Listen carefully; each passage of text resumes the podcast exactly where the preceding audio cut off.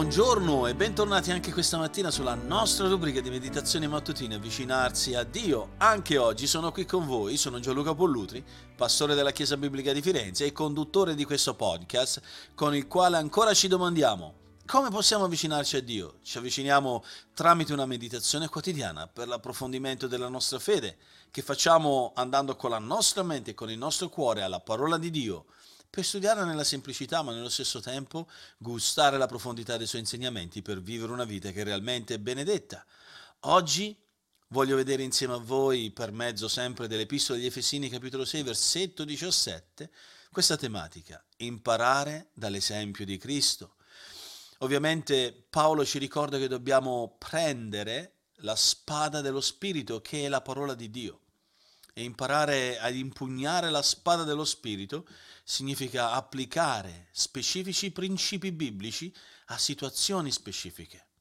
E Gesù ce ne ha dato un esempio, ovviamente l'esempio perfetto di come usare in maniera abile e precisa la parola di Dio, la spada dello Spirito.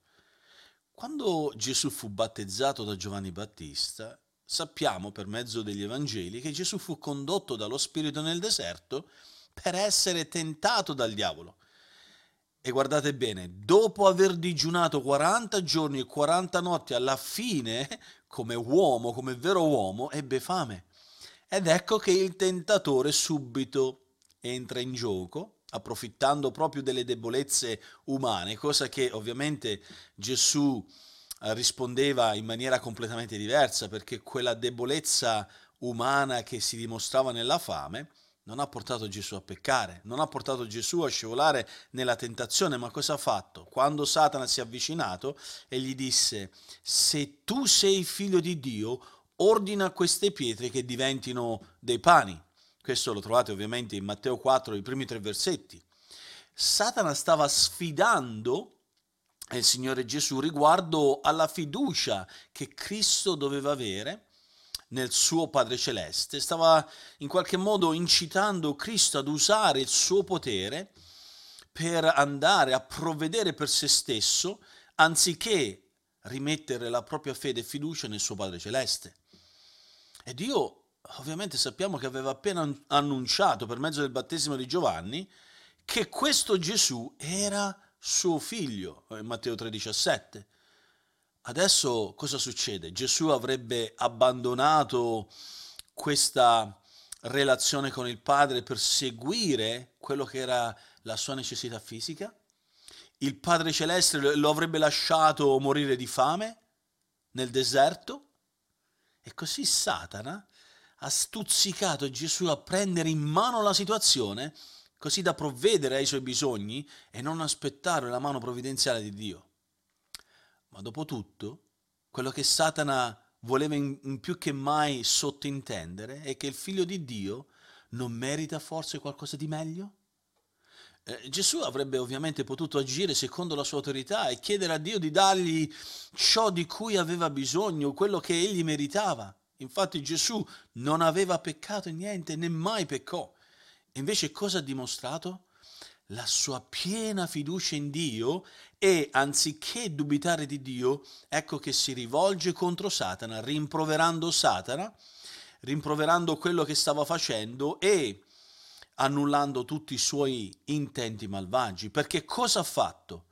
Dice il Signore Gesù, sta scritto, non di pane soltanto vivrà l'uomo, ma di ogni parola che proviene dalla bocca di Dio. Versetto 4, ecco che Gesù impugna la spada dello Spirito e va all'attacco contro eh, le tentazioni di Satana, infliggendo un colpo che annienta la tentazione di Satana. E questo è un versetto specifico che Gesù usa, applicato in una situazione specifica.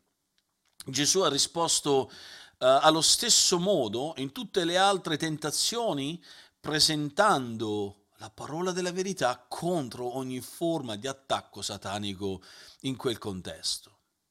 Vedete, questo è il modello che Gesù mette davanti ai nostri occhi, mette davanti al nostro cuore e vogliamo e dobbiamo seguire questo esempio.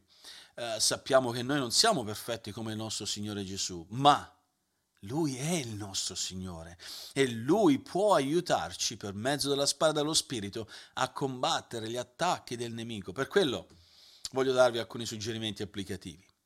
La scrittura ci presenta molti principi generali che possiamo applicare nella nostra vita cristiana. E la spada dello Spirito è una di quelle armi più precise, fondamentali per la nostra vita. E dobbiamo imparare proprio a prendere questi principi che vengono enumerati nella scrittura e applicarli in maniera appropriata in ogni situazione della nostra vita. Questo è ciò che il salmista affermava quando scrisse come potrà l'uomo giovane rendere pura la sua via? Badando ad essa mediante la tua parola. E poi ancora aggiunge, ho conservato la tua parola nel mio cuore per non peccare contro di te. Ovviamente questo vale per ciascuno di noi, vale per il giovane che è all'albore della sua vita e che di fronte a quelle opportunità, quelle opportunità che possono onorare Dio o disonorare Dio e vale per noi che siamo un po' più avanti o per i più anziani, vale per tutti. Come facciamo a mantenere il nostro cuore puro? Impugnando la spada della verità e applicandola nella nostra vita giorno dopo giorno. E le mie domande per te sono queste, sempre in via applicativa. Sai dove andare nella scrittura per difenderti nei momenti difficili, quando sei attaccato dal nemico, quando sei nel dolore, quando sei dallo scoraggiamento preso alla disperazione, quando ti trovi nell'apatia, quando sei tentato nel tuo cuore della lussuria che c'è nel mondo o quando l'orgoglio vuole portarti a peccare contro Dio. Sai dove andare nella scrittura per fare quello che Gesù ha fatto. Se non è così, stai più che mai provando a combattere una battaglia spirituale senza la spada dello Spirito, essendo completamente disarmato. E questo finisce solo in un modo, nella sconfitta. Noi che siamo figli di Dio abbiamo bisogno di conoscere la parola, leggerla, studiarla e applicarla quotidianamente nella nostra vita. Per quello voglio darvi ancora alcuni suggerimenti per come pregare oggi. Prima di tutto ringrazia Dio per questa preziosa parola che Egli mette a disposizione davanti ai nostri occhi, davanti ai nostri cuori, in modo tale che possiamo studiarla. E ringraziamolo perché Dio fornisce uomini che predicano la parola provvede alla Chiesa quelli, quei doni, quegli uomini che possono predicare fedelmente la parola di Dio. Per di più, il Signore sta provvedendo in Italia uomini e ministeri che possono pro- produrre traduzioni e libri che siano fedeli al testo biblico, che ci aiutano più che mai ad essere dei buoni studenti della parola di Dio in questi giorni così malvagi che ricercano la gloria nella propria vita. Invece noi, come figli di Dio, possiamo studiarla e ringraziamo Dio per questo. E per di più chiedi a Dio di rinnovare ogni giorno il tuo impegno, quel desiderio, quell'ardore di studiare la parola di Dio, di studiarla in una maniera sistematica, coerente, che possa produrre frutto nella tua vita. E chiedi proprio al Signore che rinnovi questo zelo nella tua vita. E per i tuoi approfondimenti, leggi Salmo 119, dal versetto 97 al versetto 105, e rispondi a questa domanda. È questo il tuo atteggiamento verso la scrittura? Oggi abbiamo visto che impugnare la spada dello Spirito significa applicare specifici principi biblici a situazioni di vita specifiche. Che il Signore proprio ci aiuti in questo e che ci benedica in questo anche oggi.